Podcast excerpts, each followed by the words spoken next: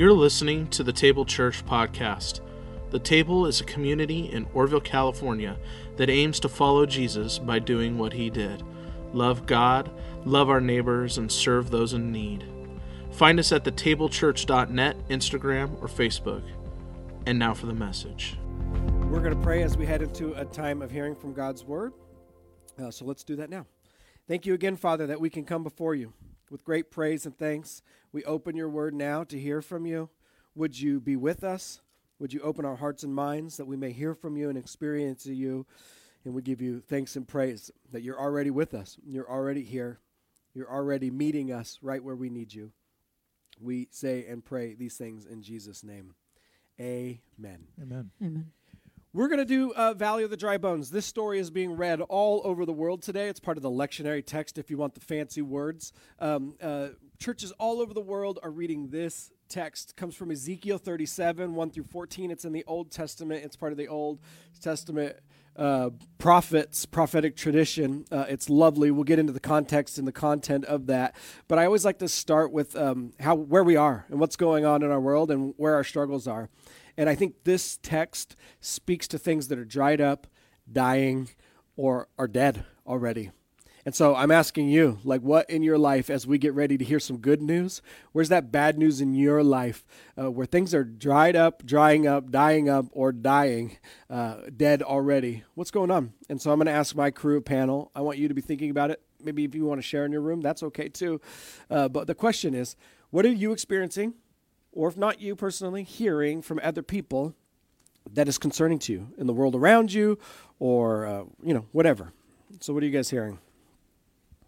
Well, obviously, right now, most of the topic of conversation is around the uh, what's happening uh, globally right now with uh, uh, COVID and and so the things that I think that are concerning the people around me right now is uh, are, are the people that we love that are immunocompromised and elderly. Um, and so yeah. right now we're just really trying to protect uh, them, and that's part of the reason we're not gathering, and and really no one is, uh, is because I think we would be all okay, it, uh, at least here on the stream, but um, I you know I think about um, my dad, and if you don't know, he's watching right now, but he uh, sorry, what would you like to say, James? I just said hi, Mike. Oh, yeah. he uh, started chemotherapy right before uh, this all happened, um, and luckily it's caught really early on, and uh, we're we're praying and believing that it'll work, but it does mean that he's immunocompromised. So um, that's kind of where my heart has been of yeah. just going, man, I, I'd like to visit him and see him more. He is doing great though on the on the video chatting. So props to you on that, Dad. Um, but I know that's kind of what's concerning the people uh, in my circle. Yeah. Of just um, yeah, just what the world is going through. It's hard, you know. It's like we don't necessarily always want to be talking about it, um, but it's hard not to talk about it too when it's kind of like in our face and just determining how we kind of run our lives a little bit. So, um, yeah. yeah, that's what's mostly weighing on my heart right now. Thanks for sharing. Yeah. Yeah, I would agree with that. Um, also, for me, mine's a little bit more specific. Um, N95 masks, uh, yeah. PPE, um, being in the healthcare uh, field, just coming to know the reality that we are running low on those yeah. supplies. Um, you know, and as a healthcare professional, not wanting to, not wanting to spread what I can control the spread of uh, to other people um, and to my family at home and things yeah. like that. So I know that that uh, just speaking of that community, I know that that's been something on the hearts and minds of of healthcare professionals right now of yeah. how how we can best uh, protect ourselves and protect the patients that we are serving. Yeah. And so that's been a little bit. People might not know Miranda, but you work. You help at a school, but also primarily you work as a nurse in the jail, and so you're trying to keep the population safe. Your yes. family, your patients. Excellent. For me, uh, what I'm thinking about most recently with this is that um, being in quarantine is hard and self isolation is hard. And um, I overheard a woman near me uh, complaining about her, not complaining, that's the wrong word, uh, lamenting, sad about her relationship with her husband. This close proximity and the uh, trauma and the just being stuck together for long periods of time, it, it takes hard situations and makes them harder.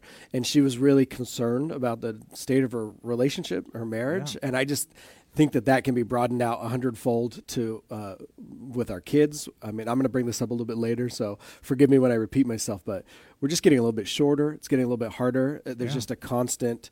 Um, pressure coming at us and so that makes for uh, things it makes it harder to hold together in a little bit so um, i'm just hearing the relational strain that people are under um, and also we talked about uh, people are concerned about essentials not being on the shelves and that's a difficult thing and so we're hearing you things are hard Yeah, and just to piggyback off that, I think um, the unknown. I think is is probably the hardest part because we here, like especially in Butte County, we have been through so much um, in the last couple of years. I think that we have learned for ourselves that man, we can pull together and we can do things Yeah. for for short periods of time. Yeah. Um, but the the idea that we just don't know how long this is going to last Right, there's a is like how much it. of our reserve energy do we need to hold on to? Yeah. Um, and so I, for me, I think also d- just that idea of like when Yeah. when you know right right I'm just blessed because um, I live with Julianne and she doesn't drive me nuts at all, right, honey?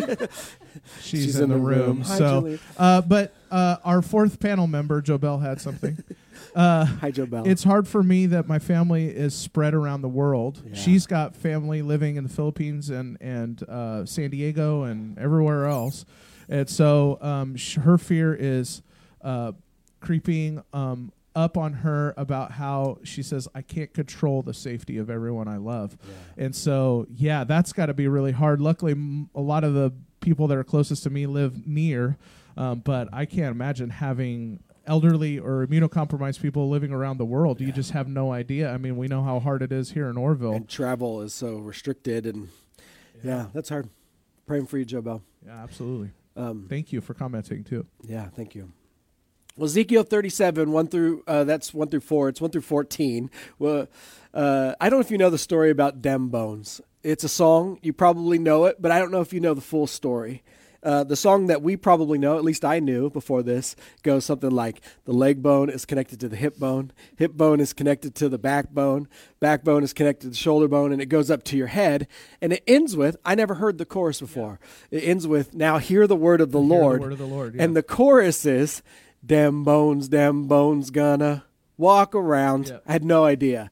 Now hear the word of the Lord. It's been co-opted for school and for preschool. Yeah, we took the Lord stuff out, but this song is based on the hip bone connected to the backbone is based on the story we're going to read today. Had no idea. And the story we're reading today comes in Israel's lowest point in their history Babylonian exile. It's awful. They have just been co opted by another nation who's much stronger with them, wiped out their armies, taken them over, hauled a bunch of their loved ones off into a foreign land. The people that are left are left struggling and frustrated. So it seems a little bit like an appropriate text uh, for today, uh, coming up being read all over the world. And God gives a vision to this prophet named Ezekiel, who's sitting on the banks of this foreign nation, lamenting the state of his people. He gives them a, a vision where he brings them out to a valley, and the valley is full of dry bones. Everywhere he can see is just dry bones piled on top of each other. 360 degree view. And God asks him a question. And the question is Human one, can these bones live again? This is going to be a wildly important question. And we're going to get to it just here in a minute. But can these bones live again? Ezekiel says, Lord, I don't know. Only you know, which is a great answer when talking to God. But it also reveals the state of our own heart. And God says, Them bones, them bones gonna walk around. Yeah?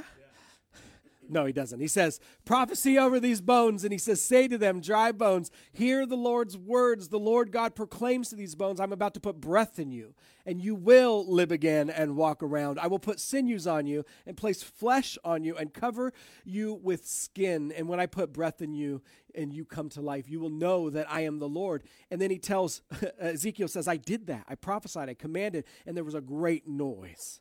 There was a rumbling when he was prophesying, and there was a quaking, and the bones come together, bone by bone. And he looked, and suddenly there were sinews on them, and flesh appeared. It's a little grotesque, but this, this vision is beautiful. It goes on to say, and they were covered over with skin, and there was still no breath in them. And so God said to Ezekiel, Prophesy to the breath, and prophesy, human one, and say to the breath, The Lord God proclaims, Come from the four winds and breathe, breathe into these dead bones and let them live. And I prophesied just as he commanded me, and the breath entered them, and they came to life, and they stood on their feet, and an extraordinary large company. And the God said to Ezekiel, Human one, these bones are the entire house of Israel. And these bones say, these people say, Our bones are dried up and our hope has perished, and we are completely finished.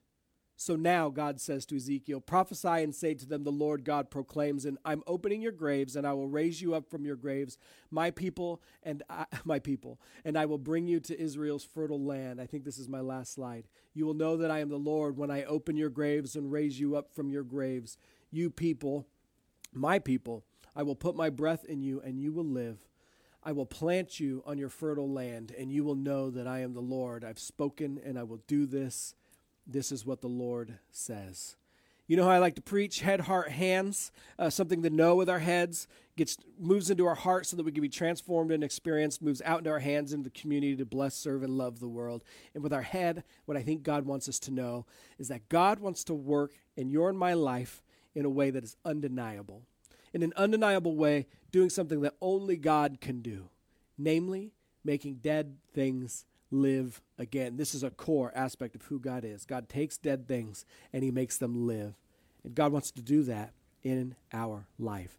Three times in our passage, God says, You will know that I am the Lord. When I do this, you will know that I am the Lord. God really wants you to know that He is the Lord. How does He do that? God's going to show you. God's going to show you by working in your life in a way only God can. That's God's part. God is going to do God's thing. What's our part? What's your part in this? You have to acknowledge the broken, dried up, dying, and dead things in your life. We have to. We have to acknowledge that. To see God heal and revive requires us to be real and admit. If we can't be real and admit the dead, dying, and dried up things in our life, God doesn't fix them in a way that reveals to Him that He is the Lord and He is working undeniably in our life. We have to admit that our stuff is broken and it's beyond our ability to fix it. And anyone who's gone through the 12 step program knows this that we have to admit that we are powerless in the face of our own problems. And when we do that, that's when we are most likely to have eyes wide open to see God working in a way that is undeniable. And so, my question for the panel here is where are you seeing God work in an undeniable way only God can? It can be recent, it could be uh, in the distant past, but where did you see God work in an undeniable way? Anybody got anything? I think for me, um, right now, it's hearing uh, the, all the stories of the people who um, are healers. Yeah. Um, just sacrificing themselves, uh, and the doctors and nurses and paramedics and EMTs and retired physicians uh, just coming out of the woodworks and just uh, I, I I think that um, God uses people and can change uh, can be active in people's lives even when they aren't sure. Uh, when it's love and compassion, you know, God being love, um, I just feel like that is one way that God is moving is to uh, really be on the speak to the hearts of these people um, that are just like you know. I heard a story earlier this week about a doctor who was 85 years old, and he, apparently he did. He was in New York State, and he had done. Um, the first heart transplant or something like year 50 years ago and he's been retired for like 20 or 25 years and he is at the hospital working to heal people and so when i hear stories like that i just go man that that man is incredible um, but the compassion and the love that he has uh, for for what he does and the way that he heals people I just feel like, man, God must be speaking to him. Yeah, amen. and uh, I just, you know, there's just a love sometimes and a compassion sometimes that Yeah. I just don't feel like people can muster up on their own. Yeah. That it has to be God coming through um, somehow in their heart and in their life. And so um, Yeah. I just hear the stories about the healers that are just s- totally sacrificially uh, giving of themselves. Yeah. Um, and that's where I can really see. I, I just, I just say that that's got to be God Yeah. working in their lives. Yeah. Amen. Uh, the one where I'm seeing is that um, I just saw a, parishioner that had been in the hospital for two months. I saw her yesterday. She made it home. I wasn't sure she was going to make it home. Um, this is the second time she's had such complications that they gave a really bad prognosis. And I love our medical professionals, and I trust that God is using all the science and wisdom we have in that community. But I, uh, when I saw her, it felt like I saw the face of God. In that, uh, I I wasn't sure I was going to see her again. And see her at home, smiling, walking around, um, living life, being excited to be home, even in the midst of this pandemic. Uh, it just felt like God was speaking in in big ways. Yeah. Any other thoughts, Matt? Anything online before I move on? Um, oh, This is no, this Oh. is good. This is uh, from uh, Sharina. I hope I'm saying your name right. I Hi. haven't met Thanks you. Thanks for being with us. Um, she's saying, uh, and I think she might be a, a healthcare worker as well. I'm I'm seeing.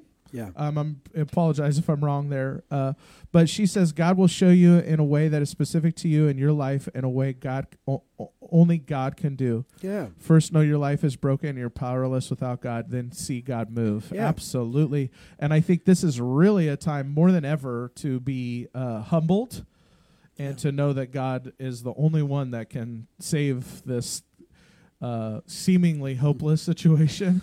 Yeah. And so uh, it's a time for humility and a time to just praise the Lord and know that He can uh, be in control. So thank you for sharing. Thanks that. Absolutely. point. Absolutely. Heart. What does God want us to know with our heart? What does God want us to experience and feel based on what He just wants us to know? It's this that hope cures spiritual sickness, and God's hope cures spiritual death. Where do we see that in the passage? God wants us to experience, feel, have hope deep within us. The problem in this passage is expressed here when he says to Ezekiel, These bones are the entire house of Israel. And they say, Our bones are dried up, and our hope has perished. We are completely finished. The end of this people, their, their frustration, their brokenness, their, their, their low point comes from a lack of hope. God wants us to experience hope. The problem is, is that they have no hope. And maybe you can completely identify. Maybe there is just something going on in your life that feels hopeless, and I don't know what it is. Maybe you've given up. Maybe it's work. Maybe it's finances. We talked about it before. Maybe it's marriage. Um, maybe it's uh, stuff's falling behind the bills. You're not sure where, what's coming at you, and it just feels like uh, there's not a lot of hope in the midst of these dead, dried up, dying situations. But God asks us when He asks Ezekiel, human one, can these bones live? That's a hope question. That's a hope question, and here's why that's so important. If we think our bones, our dried up, dying, and dead stuff won't live again, guess what? It won't. It won't because we won't bring it to Jesus. We won't work on it. We won't pay attention to it. We won't invest in it because we've counted it dead. But God is asking us, can it live again? Hmm. We've counted them dead and gone, and that's where they will stay without hope. If hope isn't fused into the situation, we've counted it gone. We've let it go. We've passed it, let it pass away. But hope hears God's word. You will know that I am the Lord. When I open your graves and raise you up from the graves, my people, I will put my breath in you, and you will live. Can these bones live?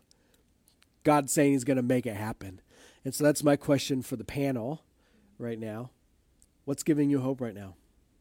If anything, maybe lack of hope. Go for it, Miranda. Well, I think when we were talking earlier, where we seeing like crisis and struggle in our community, and it's about like things being missing from the shelves. We don't have these essentials or whatever. And so I think where I'm finding a little bit of hope is just even in our community, recently one of the restaurants um, posted that they have extras. Um, they have extra toilet paper, they have extra, uh, you know, flour, sugar, things like that, or whatever, and posted Yeah. it online uh, that it was available to the community. And so, Yeah. why that gives me hope is just that where I was thinking we're all just being a we all I'm throwing myself in that mix, Yeah. but there's a lot of people that are just being very um, uh, greedy and hoarding and not thinking of those. There's moments like this where I feel like members of our community are 100% being intentional Yeah. about living in that community, taking care of those am- around them, um, and loving and sharing on those around them. as well. So Absolutely. that's hopeful. Amen. and we've seen it um, like I, I was praying earlier it's sadly we've seen it uh, in our community a ton over the last few years. Um, just like every year uh, there's been a thing that happens for like the last five years. Um, there's a thing that happens that the community needs to rally. And um, man that is cool. I would love to see uh, that happen even not in times of crisis you know? And i think i think uh, not to not to it's not pride it's just um, being i guess maybe i am a little bit proud of our community but i think the table does that i think we as a church uh, do rally uh, around people and the community even in times that aren't crisis because we're living in crisis all the time Yeah. um, and there's our, our community is broken and hurting all the time Yeah. and so my hope uh, what's giving me hope is just uh, our wonderful community Yeah. i really think that uh, we as a church are doing um, what jesus did. Yeah, um, absolutely. and so uh, i'm pretty excited about that. And that's because of you all. That's not because of you know uh, leadership. It's not because it's it's because uh, the people care. Yeah. and I love too, um, just real quickly, I know I'm bragging on us a lot here, but we have so many people in our church that in their in their work lives are blessing the community. We have so many people that are frontline Yeah. and caring and compassionate, and it's coming out right now. Um, even more so, Yeah. but like even when it's not a crisis, we have so many people on the front lines Yeah. in our community, and so that would that's what gives me hope too. Is uh, just that people are willing to love sacrificially Yeah. anytime. Yeah. And so um, we're seeing it especially right now, but um, I think we see it all the time at the table. Yeah. And so You just fun. reminded me. Can I bring up something? Uh, and I don't mean to brag on Miranda here, but um, there were ten spots for a Masters of Social Work at Chico State, and three people from the table got Yeah. in. Uh, Rebecca, Candace, and Miranda. And so you're just talking about frontline workers who people are willing to just kind of go out there. They are the people that are giving me hope right now.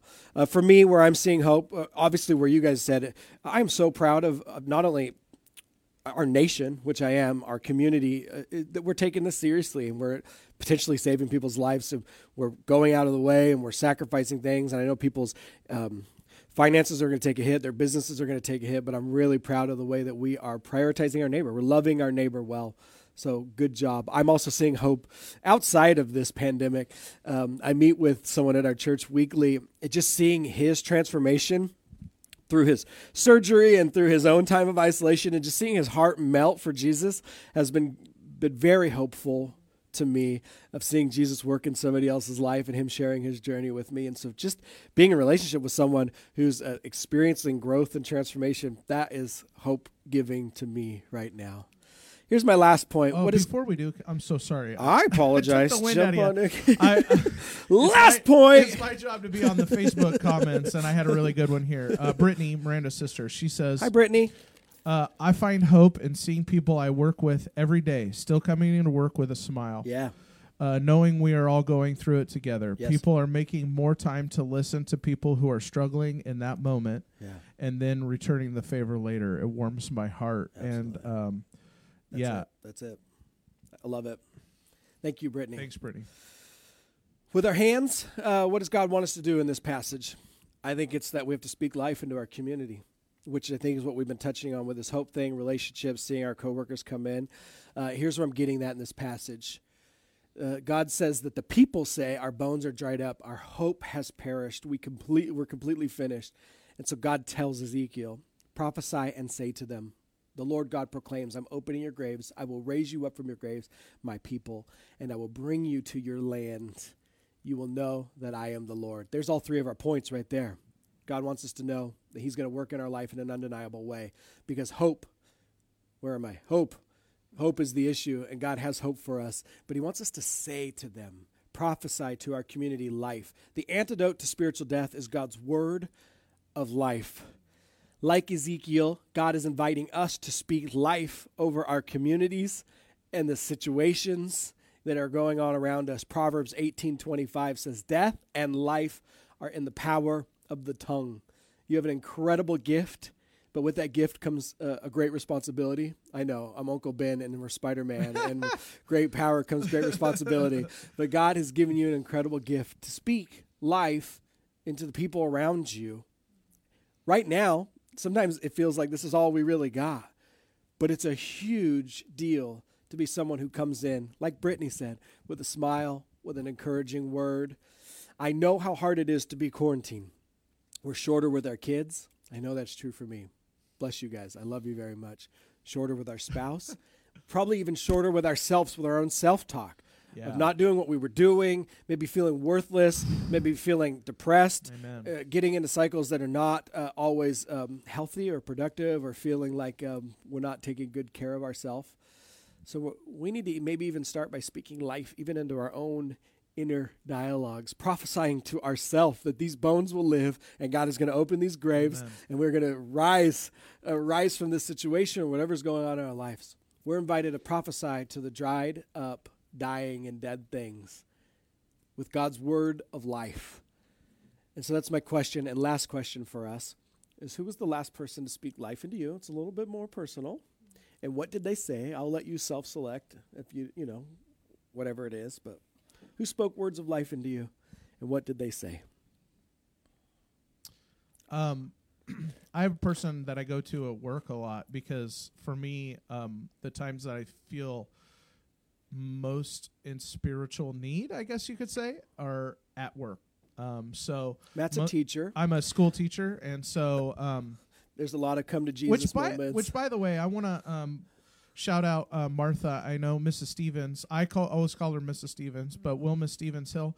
She was a music teacher in Oroville for a long time, so uh, I'm thinking of her uh, and praying for her because she is uh, uh, older and she is immunocompromised. So, anyways, yeah. uh, a blessed music teacher. She was my music teacher. So, anyways, so that music teacher made me think of that. So, we're praying for you, uh, Mrs. Stevens.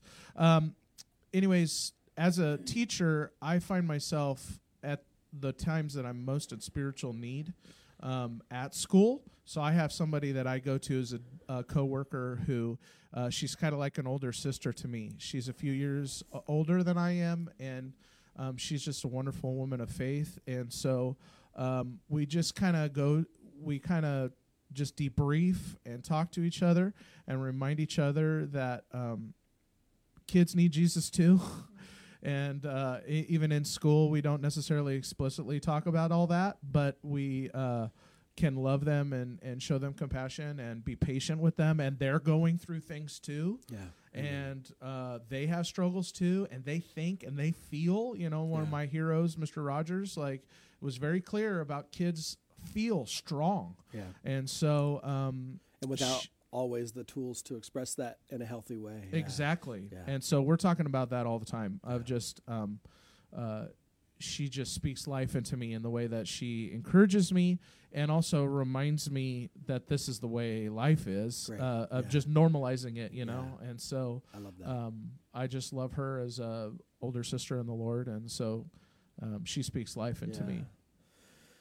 And just piggybacking on that, um, uh, something I learned from a um, PhD in psychology at Seattle Pacific, he told me that in abnormal situations there are no abnormal feelings, and so even when you're saying like this is normal, abnormal is normal right now, and uh, all the emotions we have are are totally normal in the midst of a situation like maybe you're super calm, or maybe Right. you're having a lot of anxiety. Both of those are normal responses to to big situations and abnormal situations. Right.